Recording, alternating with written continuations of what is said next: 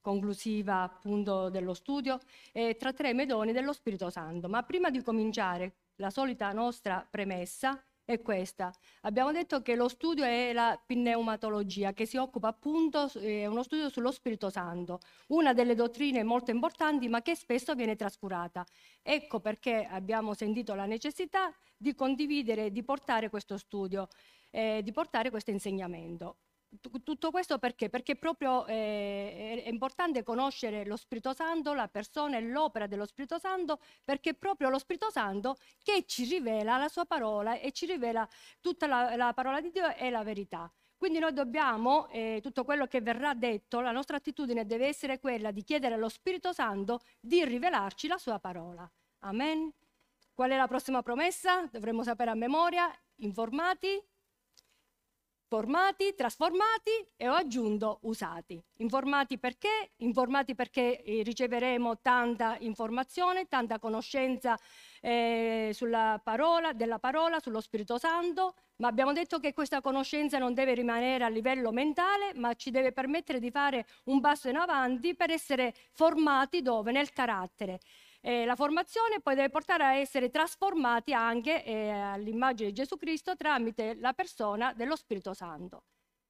Quindi informati, formati, trasformati e alla fine anche usati, perché cosa ci serve tutto questo se poi eh, rimaniamo dei credenti passivi che non facciamo nulla. Quindi dobbiamo essere usati da parte di Dio, dallo Spirito Santo. Amen.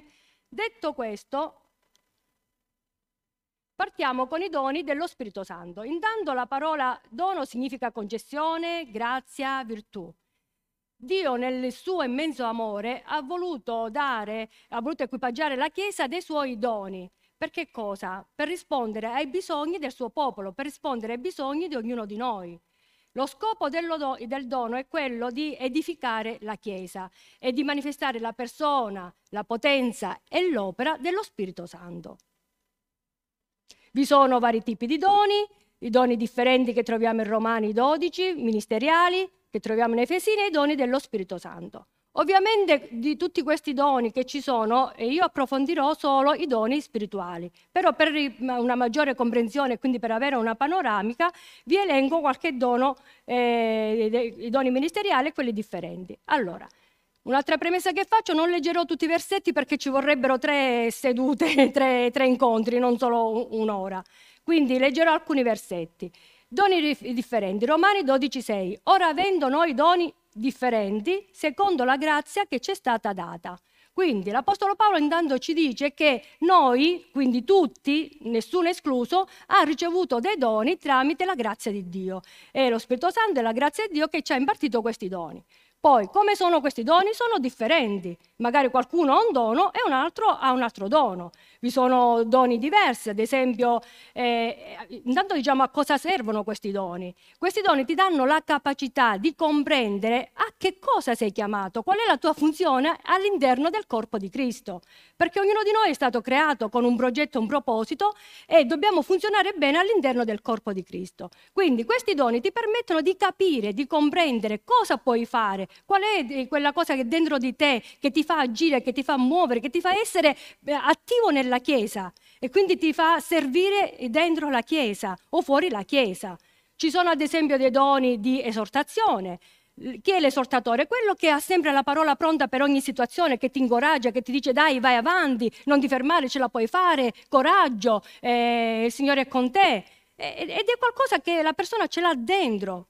Ad esempio, quando mi sono convertita, eh, questo è stato il primo dono che ho potuto sperimentare dentro di me, perché anche se le situazioni erano eh, proprio difficili e tristi, io vedevo sempre qualcosa di, di buono, di positivo e tuttora davanti alle situazioni dico, do sempre quella parola di incoraggiamento. Lo faccio su me stessa e anche sugli altri. Un altro dono può essere, che so, quello del servizio. La persona che entra in chiesa, faccio degli esempi, eh, e magari vede le sedie scomposte o i cuscini che sono a volte eh, giù dal divano, sono sono messi in maniera scomposta. Cosa fa la persona? Involontariamente prende i cuscini e li aggiusta o vede la sedia che è fuori posto e, e tende ad aggiustarla. Ma nessuno glielo dice, ma proprio perché ha questo eh, dono dentro, è portato a fare questo servizio, vede qualcosa che non, i bagni magari che sono un po' sporchi, anche se è domenica e non è nella sua competenza, cosa fa? Prende e pulisce perché c'è questo, questo dentro. O un altro che può essere il dono dell'organizzazione, è quella persona che è capace di organizzare. Mi ricordo quando si facevano delle squadre di pulizia, c'era una sorella che si confondeva sempre perché non sapeva dove cominciare. Erano delle giornate proprio eh, specifiche dove si faceva della pulizia in chiesa eh, straordinarie per degli eventi che, eh, straordinari e a volte ci si confondeva. Poi è arrivata una sorella in 4 e 4 8, ha fatto delle squadre, tu cominci di là, tu cominci dall'altra parte e in poco tempo perché? Perché tutto questo? Perché la sorella aveva quel dono di organizzazione, cosa che magari un'altra non ce l'ha, si confonde già se ci sono due cose fuori posto un altro è il dono della misericordia. Di, e questo, per esempio, la nostra Valeria ce l'ha molto spiccato.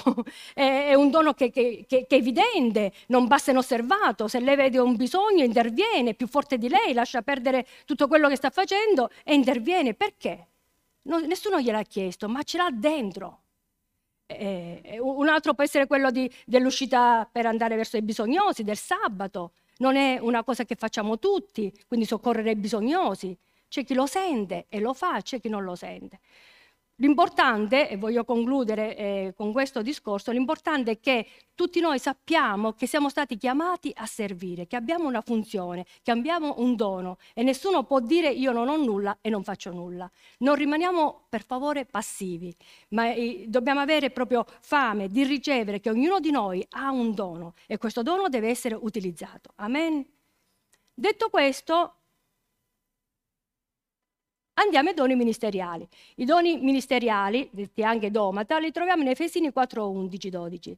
Ed egli stesso ha dato alcuni come apostoli, altri come profeti, altri come evangelisti, altri come pastori e dottori per il perfezionamento dei santi e per l'opera del ministero e per l'edificazione del corpo di Cristo. Bene, i doni ministeriali sono cinque. I doni ministeriali chi sono? Sono le persone stesse che Dio ha dato alla Chiesa come dono. No, eh, non c'è il ministro che ha il dono di pastore. Il pastore Dante non ha eh, il dono di pastore, ma egli stesso è pastore. Non c'è il ministro che ha il dono di profeta o di evangelista, ma egli stesso è profeta, egli stesso è evangelista. Per che cosa ci sono stati dati questi, questi doni? Lo dice chiaramente la scrittura, per il perfezionamento dei santi, affinché tutti noi, come corpo di Cristo, possiamo ricevere nutrimento, insegnamento, possiamo crescere e per l'edificazione del corpo di Cristo, affinché tutti possiamo essere edificati. Quello che mi dispiace a volte è che eh, i, i, ministri, i pastori, spesso sono oggetto di critica e, e di giudizio.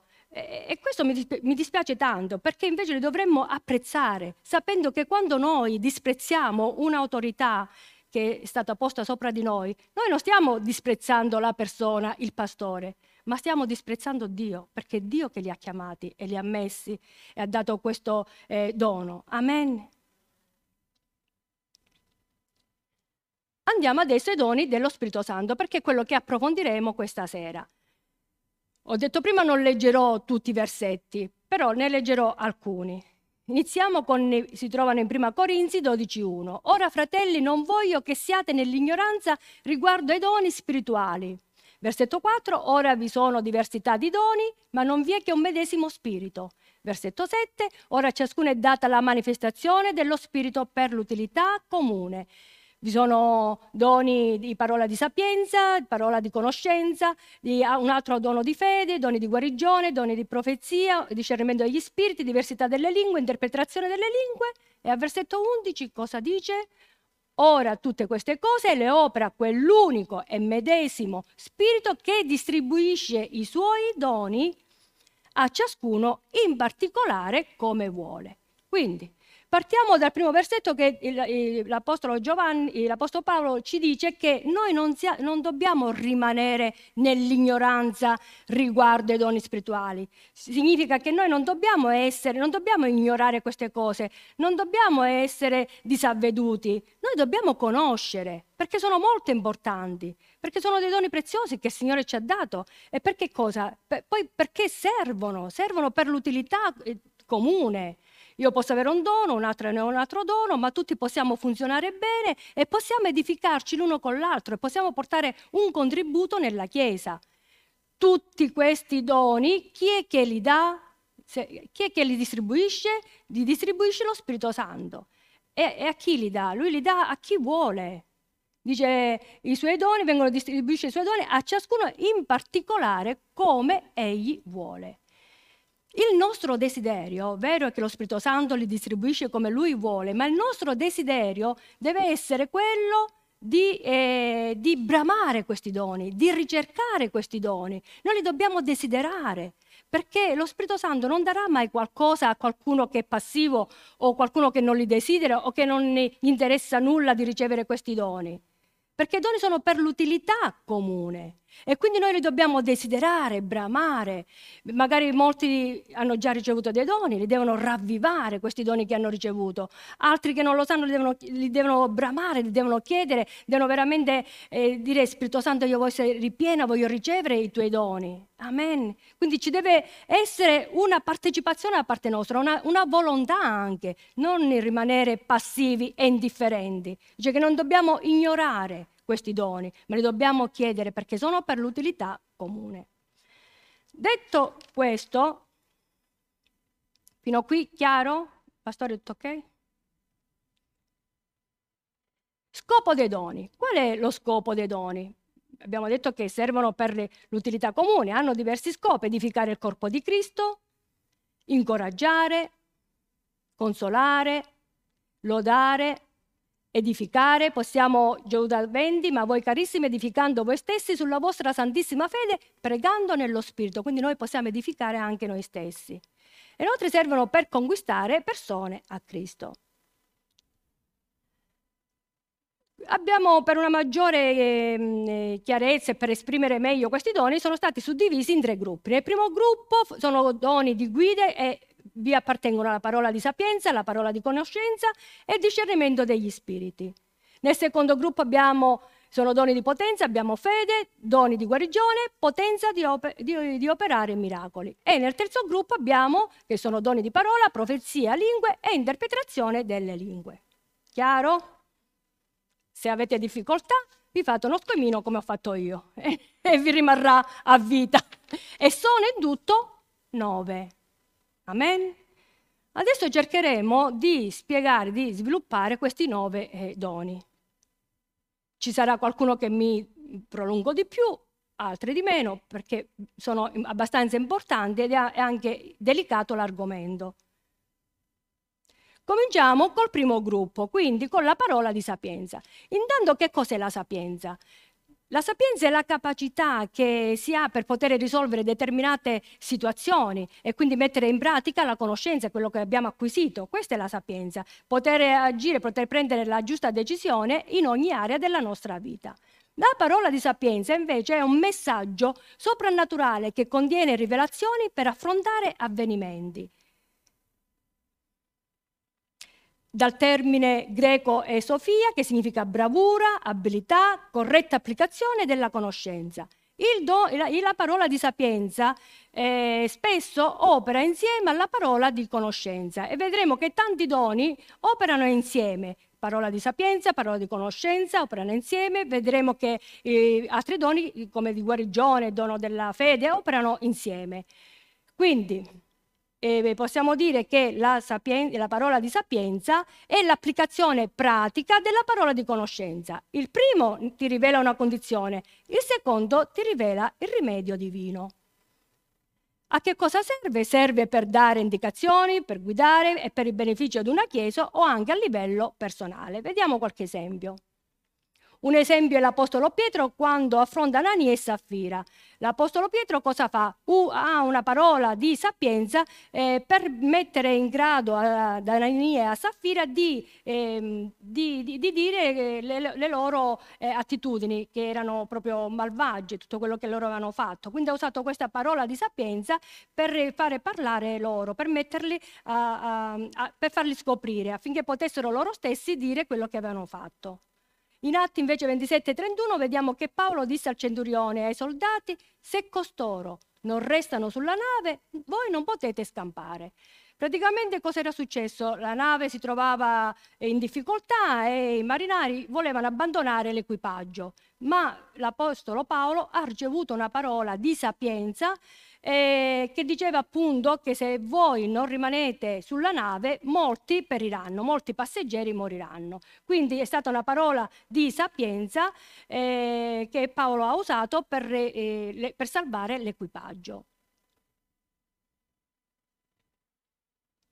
Come si può ricevere una parola di sapienza? Una parola sapienza la possiamo ricevere attraverso voce udibile, abbiamo Mosè, vi ho messo anche capitoli, sono cose che potete approfondire in un secondo momento voi stessi. Attraverso sogni, vediamo Giuseppe in Genesi, attraverso profezie come la profezia di Agabo, lingua e interpretazione, lingue e interpretazione. Ok. Finito prima, il primo dono che è la parola di sapienza, L'altro dono è la parola di conoscenza. La parola di conoscenza dal greco è gnosis, che significa riconoscimento, conoscenza o comprensione di una cosa, di un qualcosa, di una certa situazione. E quindi possiamo dire che quella illuminazione momentanea e improvvisa che lo Spirito Santo ti può donare per rivelarti delle condizioni, delle situazioni, eh, delle circostanze particolari. Ehm, quando vi faccio un esempio molto pratico di parola di conoscenza. Quando ero a Milano, nella chiesa, cui, eh, la, chiesa che frequentavo, spesso organizzavamo dei ritiri spirituali per donne e mi, mi ricordo in particolare che in un ritiro spirituale stavo ministrando su una donna è da premettere che questa ragazza serviva il Signore, era felicemente sposata, due, aveva due bambini all'epoca, però mi aveva detto una cosa, cioè io non so perché ho sempre eh, nel mio cuore una certa sofferenza, come se mi sento sempre triste e malinconica, un senso di abbandono che non capisco nonostante sto servendo il Signore. Ebbene, mentre ministravo su lei ho ricevuto questa parola di conoscenza dove io ho detto eh, che lei non era sola, ma, ma, al momento del parto c'era un'altra sorellina o fratellino. Lei mi ha detto, impossibile, sono nata da sola, non so nulla. Ho detto, tu informati e poi ne riparliamo. Ebbene, lei è andata alla mamma, si è informata con la mamma e la mamma è rimasta, dice, ma chi te l'ha detto? Io non te l'avevo mai detto. Praticamente quando lei era nata, la sorellina, che era una sorellina, era nata morta. E quindi gemella, sì, la sorellina gemella è morta. Quindi lei è nata, l'altro, il gemello, era morto. Quindi lei ha vissuto per nove mesi con la sorellina. Nel momento del parto c'è stato il distacco. Ecco perché lei si sentiva malinconica e soffriva, aveva questa sofferenza. Eh, si sentiva sempre triste, sola, abbandonata, perché c'era stato questo distacco che la mamma all'epoca non lo so perché non gliel'aveva detto, non lo riteneva importante visto che era morta e, e comunque era nata la bambina. E questo ha permesso allo Spirito Santo di operare, di andare a, guarire eh, la ferita che si riportava nel suo cuore. Amen. Questa può essere una parola di conoscenza che Dio ti dà in quel momento, che ti usa per quella determinata situazione. La parola di conoscenza può avere un'applicazione sia personale ma anche nazionale. Vediamo un esempio. Atti 11:27 dice che qua il profeta eh, Agabo predisse che ci sarebbe stata una grande carestia quindi a livello nazionale. Eh, mentre in Atti 21:11, venuto da noi, egli prese la cintura di Paolo, si legò mani e piedi e disse, questo dice lo Spirito Santo, così legheranno i giudei a Gerusalemme, l'uomo a cui appartiene questa cintura, e lo consegneranno nelle mani di gentili. Il profeta Agabo aveva ricevuto una parola di conoscenza e l'aveva data anche tramite una profezia a Paolo, che cosa? Dicendo che se lui sarebbe, eh, sarebbe andato a Gerusalemme, stato, mm, l'avrebbero messo in prigione. Quindi aveva ricevuto proprio questa parola di avvertimento, quindi una parola di conoscenza data a, Paola, a Paolo e lo ha avvertito che se lui andava a Gerusalemme l'avrebbero messo in prigione. Amen? Chiaro fino a qui? Un altro dono è il discernimento degli spiriti. Intanto comprendiamo, facciamo la differenza tra discernimento e discernimento degli spiriti. Che cos'è il discernimento? Il discernimento deriva dal greco diacrisis, che significa riconoscere o percepire in chiarezza ciò che è bene da ciò che è male. Quindi comprendere ciò che è giusto fare o ciò che non è giusto fare. E quindi anche un segno di maturità. Ebrei 5,14, il cibo solido invece per gli adulti che per l'esperienza hanno eh, hanno la facoltà di, esercitata a discernere il bene dal male. Quindi il discernimento ti permette di capire quando tu stai facendo qualcosa, se stai agendo nel bene, se è giusto fare quella cosa o no. Amen. Il discernimento invece... Ah, il discernimento degli spiriti invece è l'abilità soprannaturale che permette di vedere nel mondo dello spirito e noi possiamo discernere sia lo spirito umano, possiamo vedere sia demoni che angeli. Quindi ci permette di vedere proprio nel mondo spirituale che è altrettanto reale, forse più reale di quello che noi vediamo con i nostri occhi. Amen. E questo è molto importante. Serve per determinare anche l'origine o la fonte delle manifestazioni spirituali. Qua vediamo un esempio, scusate, c'è troppo caldo con...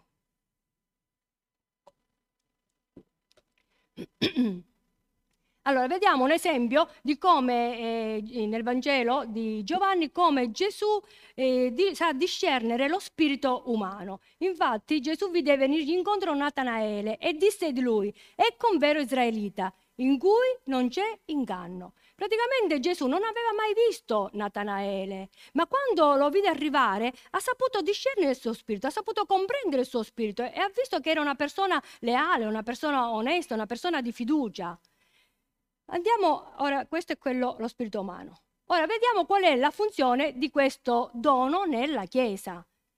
Noi sappiamo in Efesini 6, sappiamo che il nostro combattimento non è contro carne e sangue, ma contro principati, contro potestà, contro dominatori di questo mondo di tenebre. E dobbiamo avere sempre orecchie spirituali aperte, occhi spirituali aperti. Perché? Per scoprire i piani dell'avversario. In 2 Corinzi 2,11 dice affinché non, noi non siamo raggirati da Satana, infatti non ignoriamo le sue macchinazioni. A noi non basta avere solo il discernimento, noi dobbiamo chiedere di avere discernimento spirituale. Vi faccio ridere. Quando mi sono convertita dicevo sempre, Signore, io voglio tutti i doni che ci sono, per favore questo non lo voglio. non lo voglio, perché? Perché non lo comprendevo, avevo paura. Non lo volevo proprio. Io dicevo, questo il discernimento degli spiriti, non lo voglio. Invece no, è importante perché ci permette eh, di, com- di capire le macchinazioni che Satana a volte vuole eh, metterci davanti. Lui ci può giocare, ci può raggirare, ma noi dobbiamo avere discernimento, discernimento spirituale, di comprendere quello che sta dietro un'azione, dietro una persona, dietro una certa eh, situazione. È importante capirlo. A volte noi siamo così eh, carnali nelle cose, vediamo una certa situazione e pensiamo che è dovuto a quel motivo, a quello. invece dietro a determinati comportamenti, a determinate situazioni, ci sono altre cose che sono a livello spirituale e noi dobbiamo affinare questo dono. Amen, perché è importante. Serve a provare gli spiriti, a discernere il cuore, a distinguere la verità dall'errore, a esaminare le profezie. E un'altra cosa molto importante che serve anche a sventare le macchinazioni del diavolo per screditare i credenti. a volte può succedere che in, anche in una chiesa si può insinuare qualcuno. Per fare che cosa? Per venire a, a screditare la chiesa. Screditando la chiesa vuole screditare Dio e si usa attraverso di, di noi. Si può infiltrare qualcuno per portare scompiglio, disturbo. Eh, e anche qui noi dobbiamo essere attenti, perché anche può entrare una bella persona ma dietro a quella bella persona dobbiamo comprendere cosa c'è, perché agisce in quella maniera, cosa succede. E in questo non dobbiamo essere, eh, non dobbiamo dormire, non dobbiamo essere assopiti, noi dobbiamo essere svegli, svegli spiritualmente, perché è facile che entra una persona e se tu non hai discernimento, tu magari puoi cadere nel tranello di quella persona. Qua dice abbiamo un esempio molto bello in Atti 16. Ora, mentre andavano al luogo della preghiera, ci venne incontro una giovane schiava che aveva uno spirito di divinazione e che, facendo l'indovina, procurava molto guadagno ai suoi padroni. Costei messe a seguire Paolo e noi gridava dicendo: Questi uomini sono servi del Dio Altissimo e vi annunziano la via della salvezza. Ed essa fece questo per molti giorni. Ma Paolo, infastidito, si voltò e disse allo spirito: Io ti comando nel nome di Gesù Cristo di uscire da lei. E lo spirito uscì in quell'istante. Ora, l'Apostolo Paolo aveva avuto discernimento, aveva compreso che c'era eh, questa giovane ragazza che aveva uno spirito di divinazione. Ma una cosa è sapere, ma una cosa è, un'altra cosa invece è sapere cosa fare quando ci troviamo davanti a queste cose. Comprendiamo? Noi dobbiamo sapere cosa fare. No, volevo dire che questo è uno dei doni principali che dovrebbe accompagnare i pastori conduttori della Chiesa. Sì. Io ho sempre pregato per questo, perché se noi non riusciamo a avere il discernimento degli spiriti, giustamente come appena detto, potrebbero entrare in Chiesa persone per portare scompiglio, per portare divisione, per portare veramente cose non piacevoli e se noi non siamo in grado di intervenire perché non lo comprendiamo a livello spirituale, rischiamo poi di vederci le chiese spaccate e via dicendo. Quindi questo è un dono molto, molto, molto importante per i conduttori delle chiese, per chi vuole svolgere un'opera ministeriale importante. Esatto, esatto. Infatti l'Apostolo Paolo cosa ha avuto? Ha avuto discernimento e ha saputo anche eh, usare questo suo discernimento perché magari non l'ha fatto subito, vedete, cioè per dopo molti eh, lunghi giorni, per molti giorni. Quindi c'è anche, eh, tu devi avere discernimento quando usare, non è che arriva uno indemoniato e tu subito lo liberi, cioè dobbiamo avere anche sapienza come gestire queste situazioni. Amen. Lui ha avuto molta sapienza perché lui ha aspettato, questa donna lo infastidiva, andava dietro, ma a un certo punto, quando lui proprio, eh, ha ricevuto da parte di Dio che era il momento, cosa ha fatto? Ha sgridato quello spirito di divinazione e lo spirito uscì in quell'istante, nel nome di Gesù. Amen. Quindi eh, è, è, molto importante che noi chiediamo e, e, e cresciamo anche in questo dono, come diceva il pastore. Andiamo al secondo gruppo. Il secondo gruppo sono doni di potenza. I doni di potenza fanno parte del dono della fede, i doni di guarigione e potenza di operare miracoli. Andiamo col primo, la parola fede. La parola fede tradotta al greco è pistis, che significa fiducia, risolutezza, ferma persuasione, convinzione. Convinzione, la nostra convinzione dove si deve basare? Non su quello che noi vediamo, su quello che noi conosciamo, ma la nostra convinzione, la vera fede si poggia dove? Sull'ascolto della parola di Dio. La fede viene dall'udire, dall'udire la parola di Dio. Amen. Il dono della fede è fede soprannaturale per situazioni impossibili. Quindi quelle eh, dove sembra che, ci, che non ci sia una via d'uscita, dove sembra che quella situazione proprio è impossibile a poterla affrontare, a poterla gestire, ecco che il dono della fede invece agisce. È quella fede straordinaria, quindi un'abilità di credere che Dio possa intervenire in modo miracoloso e straordinario anche quando sembra che dice non c'è qua, non c'è niente da fare. La situazione è impossibile, eh, non c'è proprio soluzione, Dio può intervenire. Abbiamo l'esempio meraviglioso di Daniele che de, quando si trovava nella fossa dei leoni ha potuto eh, chiudere le fauci dei, dei leoni. Amen. Quindi questa è fede, fede, il dono della fede, fede straordinaria. Il dono della fede può operare insieme ad altri doni. Stiamo dicendo che i doni possono collaborare e lavorare e operare insieme. E vediamo un esempio. Esempio in Atti 3:16, Qui abbiamo eh, di, di, Pietro, quando Pietro e Giovanni stavano andando nel Tempio e a un certo punto eh, vedono un, uno che era zoppo e inizia a gridare eh, ho bisogno, un disperato bisogno di essere guari, guarito, ho bisogno di essere guarito. Proprio quell'uomo era disperato, era zoppo dalla nascita. E cosa ha fatto Pietro? Sotto l'unzione dello Spirito Santo ha preso la, la, mano e ha detto alzate e cammina. E subito lo zoppo dice che si alzò, si mise a camminare, entrò nel Tempio lodando e glorificando Dio. Quindi eh, il dono della fede che opera insieme al dono di guarigione. Un, eh, quando il dono della fede è in azione è la fede di Dio che opera attraverso gli uomini. E questo è importante perché è Dio stesso che interviene. I doni di guarigione. Intanto vediamo che i doni di guarigione sono delle manifestazioni soprannaturali dello Spirito Santo. Perché non è dono di guarigione, ma è doni di guarigione? Eh, molto probabilmente perché, malattie, perché, si riferisce a vari tipi di malattie, malattie che possono essere fisiche, malattie che possono essere mentali, malattie che possono essere anche ne, nell'anima. Eh, ce lo dice molto bene chi? Il salmista Davide. Salmo 103, 3 dice, Egli perdona tutte le tue iniquità e guarisce tutte le tue infermità. Quindi si vede che le malattie sono varie, sono, eh, sono diverse ed è riferito a, a tutte, a 360 gradi. Un altro motivo perché non è al singolare ma è a plurale perché dono, i doni di guarigione sono segmentati, sono divisi, come se eh, per, per, appunto per curare, per guarire diverse malattie. Può succedere che un ministro, ad esempio, può avere un dono di guarigione eh, e non può fare niente per un'altra malattia. Faccio un esempio. Ci può essere un pastore, un ministro che ha un dono di guarigione verso il cancro, può sconfiggere il cancro pre- pregando, però non può fare niente per chi ha un problema cardiaco, eh, al cuore.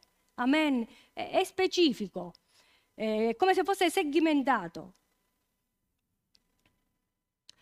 Abbiamo nel libro degli Atti ci sono diversi esempi di guarigione eh, ovviamente non, non, li ho presi tutti, ho preso solo questo di, di Pietro. Pietro aveva l'unzione di doni di guarigione che erano forti nella sua vita. Addirittura quando lui si muoveva, dice che attraverso la sua ombra le persone venivano guarite. Era molto forte, lui era, eh, proprio, era tangibile che quel dono era su di lui, proprio con la, solo con la, con la sua ombra. E infatti cosa dice la parola? Che molti andavano, correvano portando malati, portando chi aveva bisogno bisogno di essere liberato e tutti erano guariti. Amen.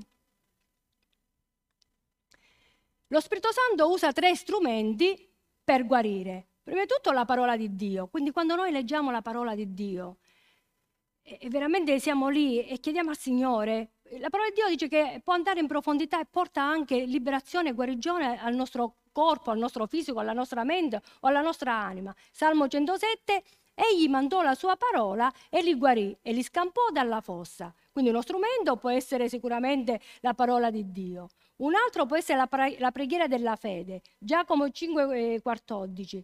Qualcuno di voi è infermo? Chiami gli anziani della chiesa ed essi pregheranno su di lui, ungendolo di olio nel nome del Signore. E la preghiera della fede salverà il malato e il Signore lo risanerà e se ha commesso dei peccati gli saranno perdonati. Ovviamente questo è riferito, eh, non è che sono solo gli anziani che possono pregare per la guarigione, assolutamente no, è riferito quando qualcuno è a casa e non può venire in chiesa, non può ricevere eh, preghiera, gli anziani possono andare e ministrare eh, guarigione. Ovviamente la guarigione è per tutti, Dice, imponete le mani agli infermi ed essi guariranno. Quindi tutti siamo chiamati a pregare per la guarigione. La guarigione è per tutti, non, è, non c'è qualcuno che eh, si può escludere da questo. Dio ce l'ha dato, lo Spirito Santo ce l'ha dato e noi possiamo imporre le mani, c'è la scrittura, eh, e pregare per i malati. Amen. Quindi la guarigione è per tutti e poi attraverso i doni di guarigione che richiedono appunto l'unzione, la potenza dello Spirito Santo che può andare al di là di ogni situazione, di ogni problema, di ogni difficoltà e di ogni malattia. Amen? Chiaro fino a qui? Scusate se corro, ma voglio arrivare alla fine. Poi abbiamo il dono di operare miracoli.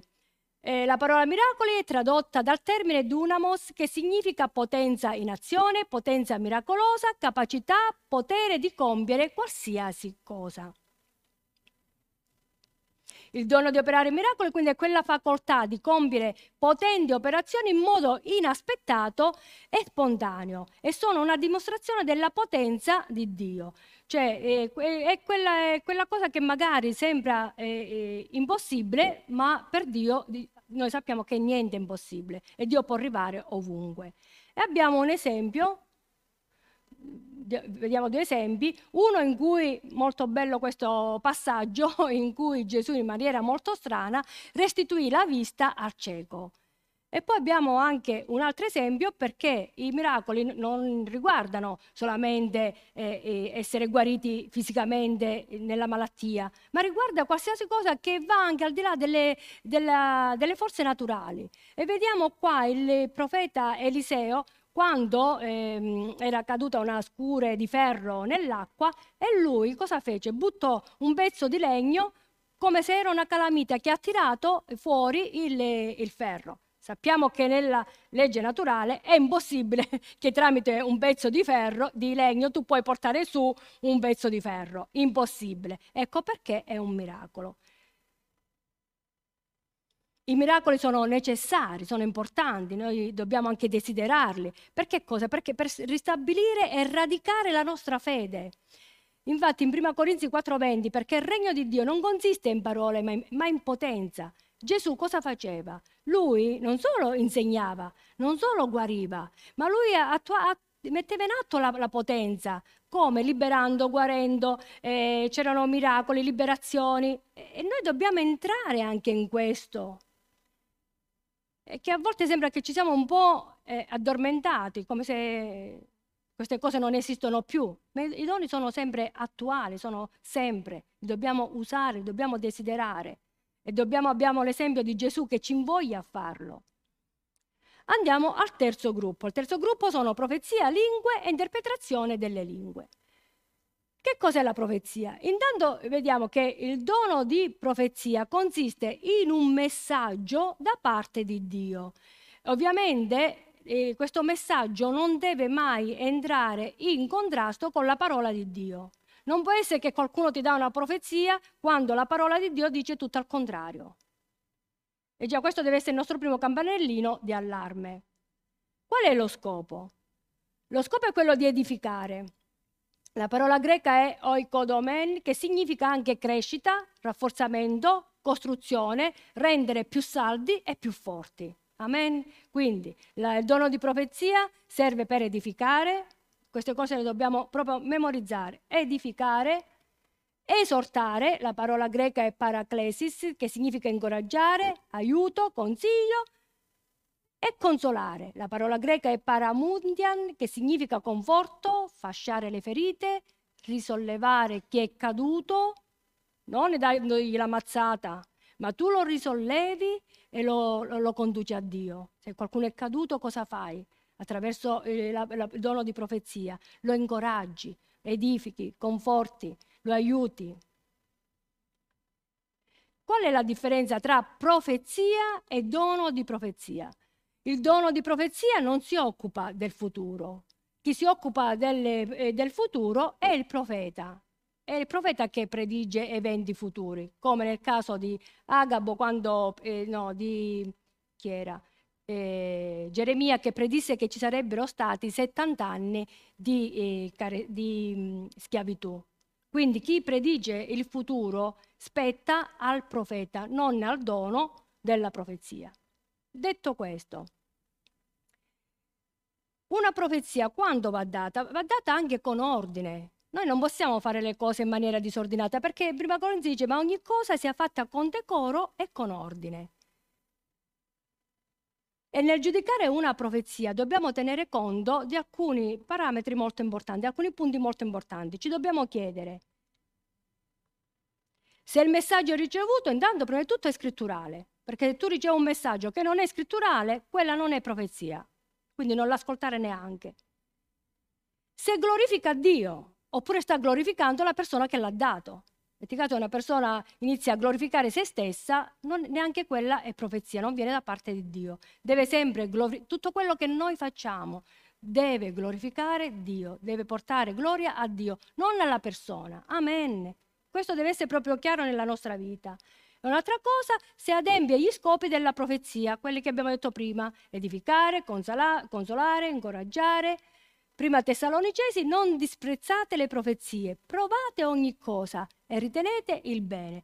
Dice che noi intanto non li dobbiamo disprezzare, però dobbiamo provare le, le, profezie per vedere se, se, sono da parte di Dio. Un po' mi veniva in mente mentre mi preparavo quando vedevo mia nonna che raccogliendo il grano, poi cosa faceva? Separava il grano dalla pula e stava attenta, guardava se c'era qualcosina, se c'era eh, un pezzettino di, di frammentino di, di pietra, di, di, pula, cioè la doveva separare. Noi dobbiamo essere bravi anche in questo, avendo gli strumenti per poterlo fare. Amen.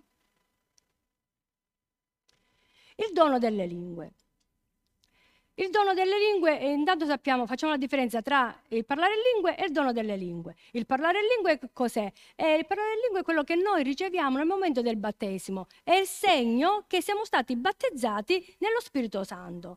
E a cosa serve? Serve per edificare per uso personale, serve per edificare noi stessi,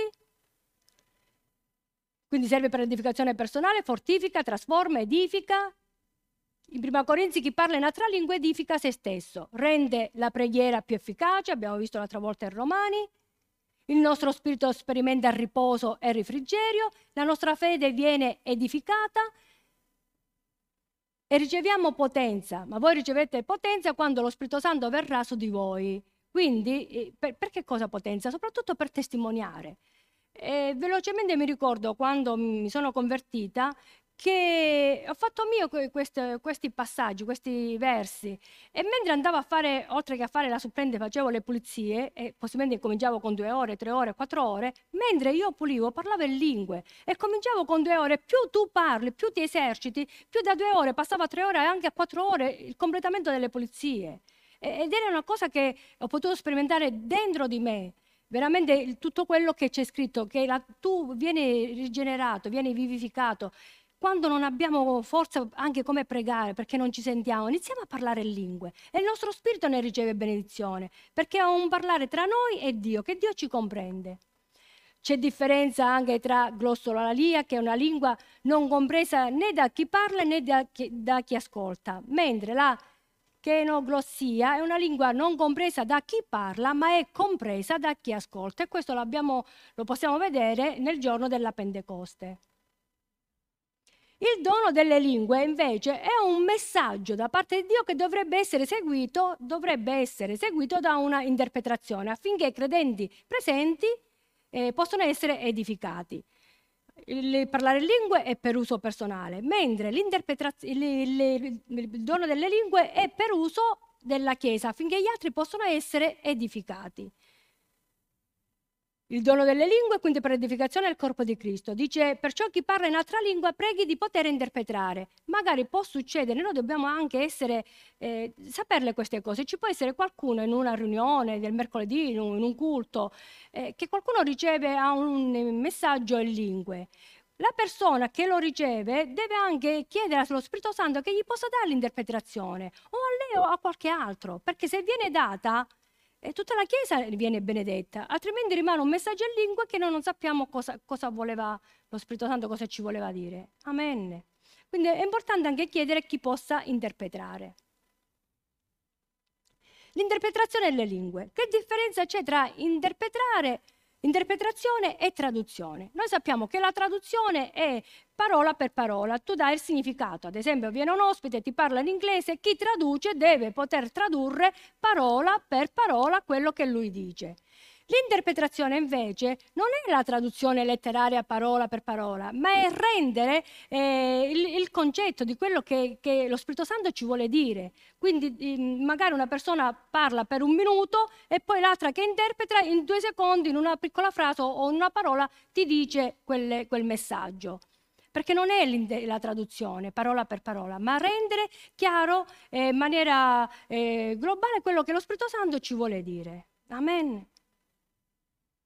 Lo scopo è sempre quello di edificare la Chiesa. Io vorrei che tutti parlaste in altre lingue, ma più che eh, beh, Chiesa che ne riceve l'edificazione. Quindi vediamo che serve per l'edificazione. Come si può fluire in questi doni? Come possiamo fare? Come possiamo permettere che lo Spirito Santo possa fluire? Dedicando del tempo allo Spirito Santo e stando con Lui. Perché se io non ci sto, se io non prego, se io me ne sto tutta la giornata e faccio tutte le mie cose, e, e, e chi lo sente lo Spirito Santo? Quando lo sento? Se sono concentrata su altro. Un altro modo è coltivando un forte desiderio di fluire nei doni. Noi dobbiamo desiderarlo, perché se non lo desideriamo, eh, lo Spirito Santo rimane lì. Noi dobbiamo desiderare queste cose credendo che Dio vuole servirsi di noi, perché tante volte pensiamo, ed è capitato a me, di, di, pensare che Dio non si serve di me, che non ha bisogno di me, che non sono, che non, che non sono a volte penso che non sono neanche brava a fare niente, ma queste sono bugie del nemico perché noi dobbiamo invece credere che Dio vuole usarsi noi. L'abbiamo visto all'inizio, i doni sono stati dati affinché possiamo funzionare bene e possiamo edificarci l'uno con l'altro. Manteniamo sempre aperti e liberi i canali di comunicazione. E faccio un esempio molto semplice e lineare. Se voi prendete un canale dove scorre l'acqua e in questo canale ci vanno dei sassi, ci vanno dei rami, ci vanno delle foglie secche, l'acqua come trascorre? Come può passare? Non certo fluida, viene impedita perché ci sono queste cose. E lo stesso siamo noi. Io dico sempre noi siamo canali di benedizione. Noi dobbiamo mantenerci liberi. Dobbiamo permettere allo Spirito Santo di farsi usare da noi. Liberi, canali di benedizione e dobbiamo avere orecchie eh, liberi. Perché se noi ascoltiamo determinate cose o guardiamo determinate cose, le nostre orecchie, i nostri sensi spirituali non sono puliti. Noi abbiamo bisogno di pulire i nostri sensi spirituali, quello che vediamo, quello che ascoltiamo. Come possiamo essere riempiti? Molto semplice.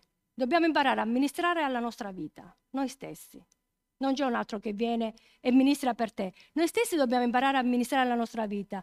Questo salmo Davide lo scrisse quando fuggiva lontano da, da suo figlio e, e, e, il problema non era esternamente, ma il problema era dentro di sé. Salmo 43, 5. Perché ti abbatti, anima mia? Perché gemi dentro di me? Spera in Dio, perché io lo celebrerò ancora, perché Egli è la mia salvezza e il mio Dio. Davide stava comandando alla sua anima. Noi dobbiamo imparare a prendere autorità alla nostra anima, perché spesso invece è l'anima che ci trascina e che prende autorità su di noi. Invece noi dobbiamo proprio permettere allo Spirito Santo di avere sopravvento sulle nostre emozioni, perché tutti abbiamo emozioni, tutti ci passiamo, ma dobbiamo stare attenti. E arrivo alla conclusione.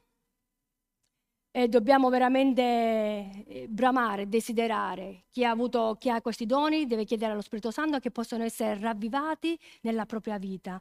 Chi non, ancora non li ha sperimentati che possa bramare e possa desiderare. E soprattutto una cosa molto importante che l'ho voluta mettere alla fine, i doni non devono inorgoglirci, perché non sono nostri, ma sono di Dio, non appartengono a noi. Se vi capita di pregare qualcuno viene guarito, non dovete mai dire, ah, io sono stata brava, quello è stato guarito. No, no, no. I doni non sono nostri, ma sono di Dio. Noi non ci dobbiamo inorgoglire, ma dobbiamo essere sempre umili. Eh, noi, siamo stati, noi siamo soltanto amministratori della sua grazia. Pietro 4:10, ciascuno metta al servizio degli altri il dono che ha ricevuto come buoni amministratori della multiforme grazia di Dio. Quindi noi dobbiamo permettere eh, a, ai doni di fluire nella nostra vita. E, e prima di passare alle domande, Pastore, mentre pregavo oggi avevo ricevuto un fiume di cose, ma dico semplicemente due cose che mi hanno colpito, ma ho ricevuto tantissimo e ve lo voglio condividere. Proprio lo Spirito Santo mi diceva, avevo lingua, interpretazione delle lingue e quindi ho chiesto al Signore che mi poteva anche dare, cap- farmi capire quello che dicevo. E lo Spirito Santo è, è, una cosa lunga, ma vi do solo il riassuntino. Ci sarà impartizione di doni, ravvivati, saranno ravvivati i doni di alcuni di voi e questa Chiesa sarà fonte di benedizione per altri. E la parola che mi ha colpito è che sarà un punto di riferimento per altre Chiese. Noi, fonte di vita, saremo un punto di riferimento per altre Chiese, pastore. Lo Spirito Santo soffierà un vento nuovo e ci sarà una crescita e una trasformazione, una maturazione. Questo avverrà in questa Chiesa. Preparatevi perché ci, saranno, ci sarà una nuova ventata, lo Spirito Santo soffierà, saremo noi un punto di riferimento per altre chiese, altre chiese verranno a chiedere a noi e dobbiamo essere pronti, preparati, perché Dio ci sta chiamando a qualcosa di più grande. Io con questo ho concluso, sono arrivata nei tempi, però voglio fare un ringraziamento. Voglio ringraziare intanto te, Pastore, per la fiducia di mm, avermi dato la possibilità di portare questo argomento così difficile e travagliato.